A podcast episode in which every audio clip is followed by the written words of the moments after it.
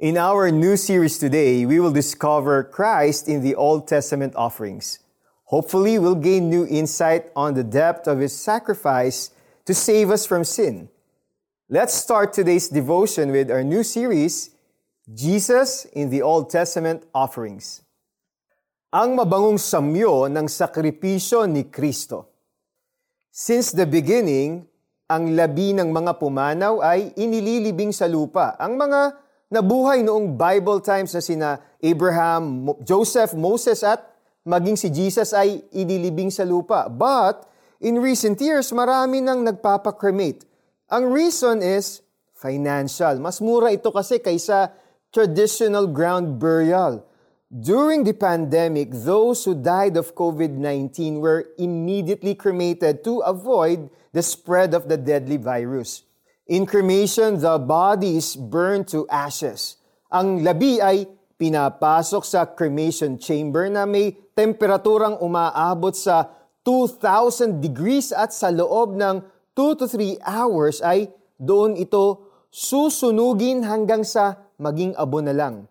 Pagkatapos, ang abo na nasa isang urn o lalagyan ay ibabalik sa kapamilya.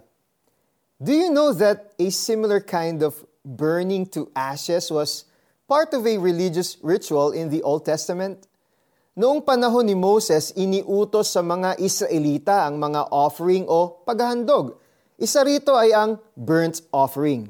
Ang handog na sinusunog ay maaaring baka, tupa o kambing na lalaki na walang kapintasan. Papatayin ito at patutuluin ng dugo, babalatan at saka pagpipira-pirasuhin ang katawan. Susunugin ito sa altar ng magdamag at ang usok ay magiging mabangong samyo sa Diyos. Jesus is the ultimate fulfillment of the burnt offering. Siya ang kordero ng Diyos na walang kapintasan at buong-buong naghandog ng kanyang sarili para tubusin tayo sa kasalanan. Dahil sa Kanya, makakalapit na tayo sa Diyos at makakapaghandog ng papurit pagsamba. Kaya kung paanong inialay niya ang kanyang buhay bilang mabangong handog, mamuhay din tayo ng banal at kalugod-lugod sa Diyos.